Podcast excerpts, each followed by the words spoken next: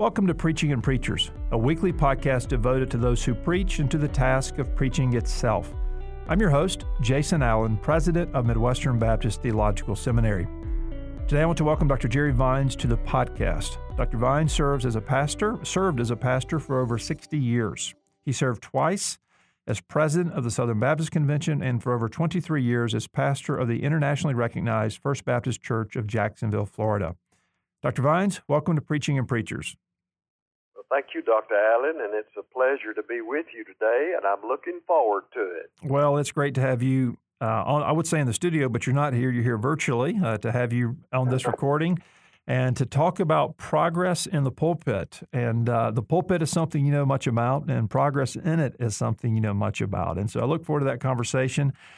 Uh, we've been able to have you on campus here before, preaching in chapel, interacting with our students, and you and I have been able to have a number of conversations over the years about preaching, and uh, and so it's just good to to do this in a formal way, uh, in recording with listeners who can engage this and uh, and learn from what we talk about today. I guess I don't want to assume too much, and uh, you now have been re- retired formally from First Baptist Jacksonville. I, I guess over ten years.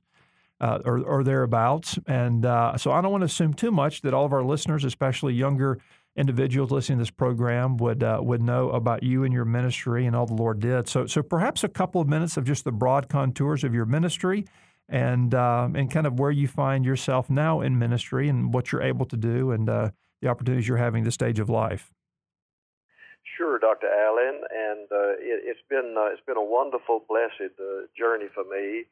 Uh, I actually was called to preach at 16, and uh, amazingly had my first church at the age of 18, and uh, from then right on until uh, retirement at the First Baptist Jacksonville, I served the churches continuously, except for a little time uh, there when I was in seminary. But uh, you know, the the preaching uh, task is, has been uh, primary uh, and uh, foremost to me because I think that's uh, what Scripture teaches. The primary responsibility of the pastor is, and so I've enjoyed the journey. It's been a blessing. Uh, you know, I retired. Uh, uh, from uh, the pastorate in Jacksonville in 2006. And so now I've been for over 12 years pursuing uh, an itinerant ministry and writing ministry, which I, I call my fourth quarter uh, ministry. And it's been very, uh, very uh, satisfying and, and uh, I hope fruitful uh, as well. And uh, you may ma- mention of our, our progress in the pulpit book, and uh, I'll be happy to discuss that further if you would like. Yes, I look forward to doing that. And uh, before we do that, though, I do want to make clear that you are now, is it, are you 79 years old or 80 years old, Dr. Vines? Well, Dr. Allen, I'm 80 years old now, and God willing, if I live until September, I'll be 81. And it all comes as a very big surprise to me, but that's where I am. Well, I, I bring that not to clarify your uh, your advanced antiquity, but but uh, but but to, uh, to to to congratulate you and celebrate you uh, to my listeners because you're not only an octogenarian now, you also are a PhD student in preaching at Southwestern Seminary. So, what's it like to be a student in your 81st year?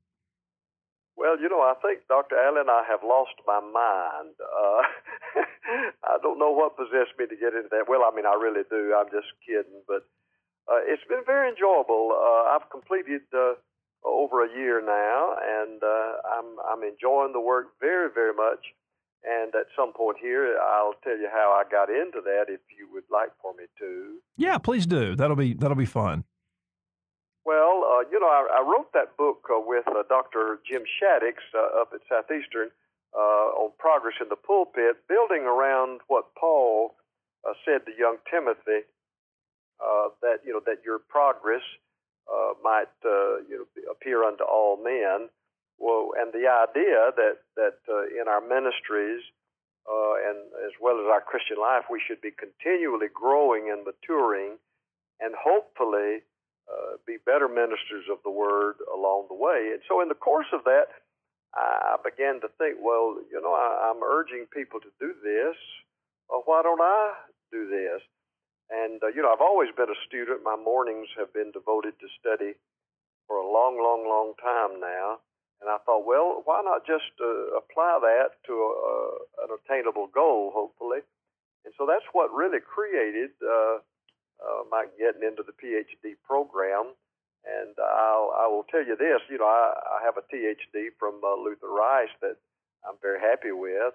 But I, I will tell you, I am very impressed uh, with uh, the PhD uh, program and the rigors of it and the uh, scholarship of it. And I have a new admiration for men like you, Dr. Allen, who have uh, uh, obtained your PhD degree. Well, you're you're you are on your way, and I'll tell you, you know, I did mine as a pretty young man before my kids were old enough to to feel the pinch of me living in a library, but. Uh, but it's an accomplishment regardless of the age, and uh, so good for you for pursuing it. Well, listen, let's get into uh, let's get into the topic of the conversation today, in particular, progress in the pulpit, and uh, and and your book and the work you've done with Jim Shaddix. Now, and get give give a little bit of a context here with the previous work of Power in the Pulpit and when that came out, and flesh out the story behind it and what you two men are seeking to accomplish uh, through your collective work. Well, you know, actually, I uh, I did originally with uh, Moody uh, two books on preaching. Uh, one focusing on uh, expository sermon preparation, and the other focusing on sermon delivery. And uh, those books did very, very well, uh, and, and, and, evidently were helpful to some people. And so then uh, Dr. Shaddix approached me later on about combining the two books and updating them some. And uh, I wholeheartedly uh, agreed to do that with Dr. Shaddix, and I'm most pleased with what he did. And uh, then he he came to me here some time ago and said, you know, this book's been out since 99, needs to be updated in some way, and proposed a revision. And so in the in the process of uh, of us doing that revision, uh, I broached with him the subject of uh, doing a new book, uh, Passion in the Pulpit, and he concurred. And so, you know, he wrote about half the chapters, and I wrote about half the chapters. And uh, we're very pleased with it and very excited with uh, the way it has been received. And then, you know, we've got a new one coming out here, uh, hopefully in June, if you'd like to discuss that as well. Well, you, you have whet our appetite, so discuss it. well, it, it, actually is going to be the third in, in what I'm calling a, a pulpit trilogy. And uh, it's called Passion in the Pulpit. And I'm doing that in coordination uh, with uh, Dr. Adam Dooley, who also holds a PhD degree from Southern Seminary, as do you. And uh, he, he did his dissertation on uh, ascertaining the passion of, uh, or the pathos of a passage of Scripture, and that our purpose in preaching is not to, appreciate, to, to preach our passion in the pulpit, but to, to re- reflect and, and to convey the passion of the Bible a passage itself. And uh, so, you know, I, I th- and he's doing the heavy lifting in, in this particular book. And basically, I'm tagging on each chapter and showing how I actually did the things he's been talking about. Uh, but he kind of he he he kind of uh, he he did the, the the scholarly work, and I just tag on to, you know, I did what I was doing. I didn't really know uh, a lot of the uh, intellectual foundation of, for it and terminology to be used. So he really kind of uh, he kind of put the words to the music for me, and I, I'm really excited. I think it's going to be a very helpful book, and uh, God willing, it's uh, it's due to be out by the Southern Baptist Convention, and uh, Dr. Shaddix and uh, Dr. Dooley and I will have a book signing uh, I think it's on Monday at uh, maybe at four o'clock uh, after I do a, a Bible signing. Oh, good for you. Well, listen, let's talk about progress in the pulpit in particular. And I guess just flesh out for us what do you mean by by progress in the pulpit, and why should pastors, why should preachers be be intentional about progressing uh, in their preaching ministry? Well, I think uh, you know I think the idea is that uh, Scripture does teach us that we are to grow and mature in our Christian life. And, uh, you know, the, uh, the theological term for that, is, as you know quite well, is uh, sanctification, which pro- is progressive growth in righteousness. But then tied into that, uh, as a pastor, uh, we we are also uh, encouraged to to grow in our preaching. Uh, you know, this is built off of the passage there in First Timothy four, and uh, and so in the in the process of uh, this particular book, uh, we we actually have three parts to it: defining the sermon. Uh, part two is developing the sermon, and then part three is delivering the sermon. And we really, you know, Dr. Shaddix and I really kind of try to cover the ground. Uh, you know, in the, in the beginning of the thing, we we revisit what uh, expository preaching is all about, and then we we deal with the matter of uh, the minister's personal holiness, uh, growing in, in his holiness in the Lord, and then uh, uh, how to how to shepherd people as as we preach, and then into the developing. Uh, you know, of the sermon, I talk a little bit about the literature, the preaching literature, that uh, is available for us. And then uh, the matter of language, the use of words, and uh, imagination, growing in our understanding of how to use imagination in preaching, and uh, the centrality of, of Christ and His cross as we preach. And then, you know, we come on up to the whole matter of communication, and there's a lot of information out there now uh, that really can help the preacher in, in the field of, of uh, communicating ad- adequately. And I have an actual uh, chapter in there on the invitation. And then uh, uh, Dr. Shaddix, he talks about uh, uh, objective sermon evaluation, how to evaluate sermons. And, and then we talk about preaching as worship. And, you know, I, I, I view the preaching of the word as the real high point, focal point of preaching. Everything to me leads up to the preaching of the word, and then everything flows from the preaching of the word. And so that you know that's just kind of basically what we do in uh, progress in the pulpit. Dr. Vines, let's pause just for a moment so we can receive a word of update from Midwestern Seminary. Midwestern Seminary's 81 hour Master of Divinity degree prepares you for ministry today and tomorrow. Midwestern Seminary's flagship degree program is our primary track for ministry preparation. Requiring only 81 credit hours, the MDiv program is an efficient option for students, equipping them to serve the church in pastoral ministry. Residential students will be trained in a unique community environment passionately focused on the local church. Online students can earn the full degree without leaving their current ministry context.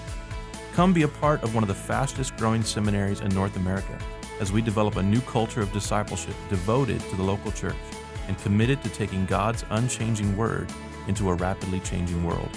Visit mbts.edu slash mdiv today. All right, I'm back in the studio with Dr. Jerry Vines talking about progress in the pulpit. For those listening to this to this podcast and, and they're they're listening, they're processing. Obviously, they, they want to progress. Uh, who, who wants to re, who sets out to regress in their preaching ministry? Um, I, give us some practical words. How does it actually happen? Uh, what what can pastors do? What can they implement to help their preaching ministry actually progress? Yeah. Well, of course, I think there's several aspects to that. I, you know, there is the uh, uh, there there is the spiritual aspect. Uh, you know, we'll not uh, progress in our preaching if we don't progress in our own personal Christian life, and the devotional life of a pastor and all of that comes into play there. But then, uh, you know, I, I try to read uh, extensively uh, I still do, even after all of these years. I, and I try to read in a, in, in a wide range of uh, areas, but uh, I, I, I try to really, uh, you know, I read two or three new books on preaching every year, and uh, or I and I also read books on uh, how to interpret the various uh, genre of scripture and just everything I can find that will help me uh, to make progress and improve uh, in my preaching online. I'm still at it. I, you know, I'm I'm still going on, on that enterprise. Yeah. So let me let me kind of hop around here a little bit in the conversation. Sure. Let, let me go back 60 years. If you could go back 60 years, what would you want to say to yourself on the front end of your ministry, knowing what you know now? Hope this doesn't sound uh, too egotistical, but looking back over it, uh, starting off, you know, as a uh, young pastor at the age of 18, I, I think I would basically pursue uh, the, the same uh, direction I did in my ministry. You know, as an 18 year old boy, uh, you know, I really, uh, when when God called me to preach and I had my first church, I didn't even own but one religious book uh, apart from the Bible, and that was uh, uh, Dr. George W. Truett's A Quest for Souls. But uh, then, you know, going on to, into college, undergraduate work, and then moving from there on into seminary, I began to acquire the tools uh, of the preaching ministry. And I would encourage, you know, any young uh, man who may be listening to this podcast, uh, be sure and pursue uh, all of the education uh, and training in, in your area as you possibly can. And, you know, my, my undergraduate years were interesting but very helpful to me in my seminary years.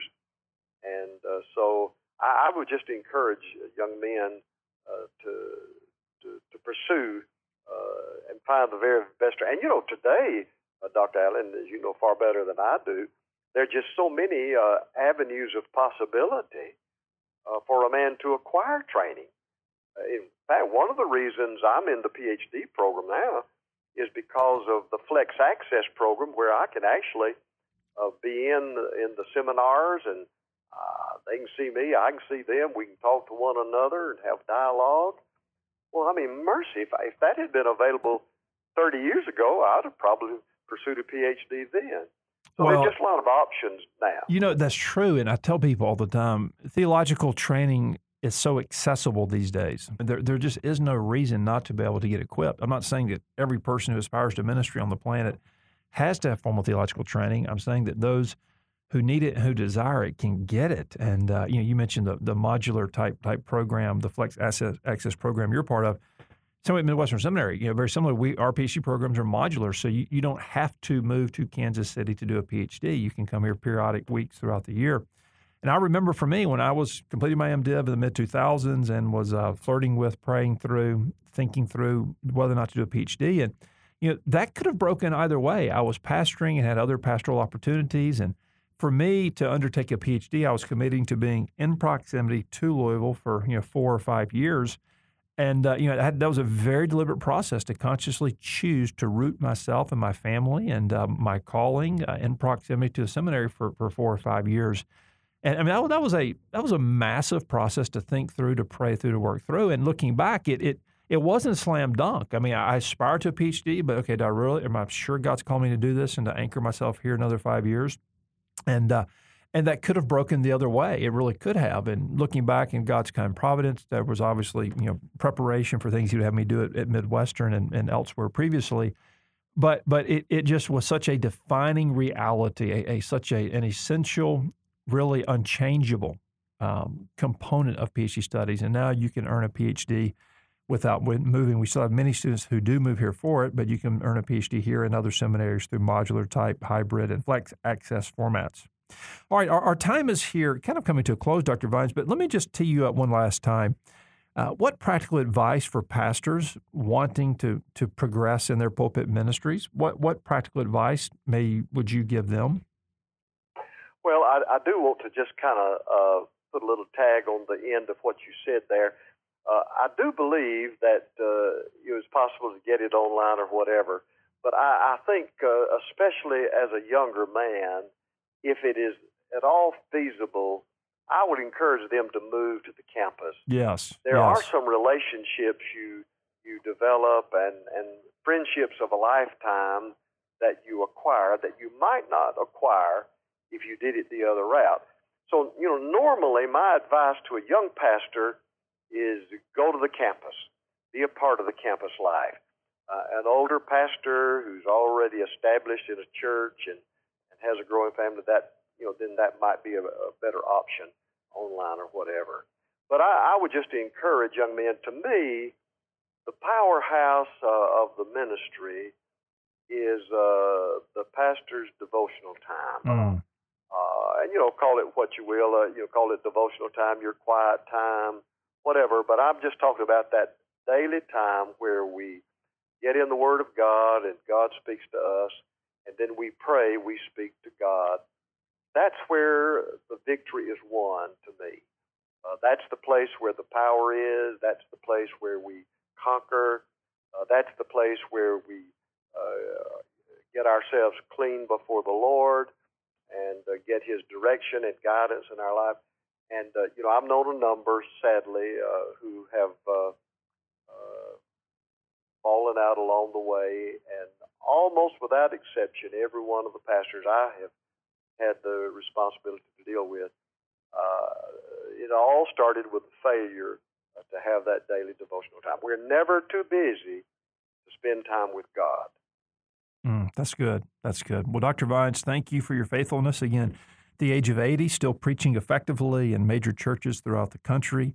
The age of 80, pursuing a PhD. At the age of 80, still studying and still having your quiet time to guard your heart as well. So thank you so much for joining me on Preaching and Preachers. It's been a delight to have this conversation.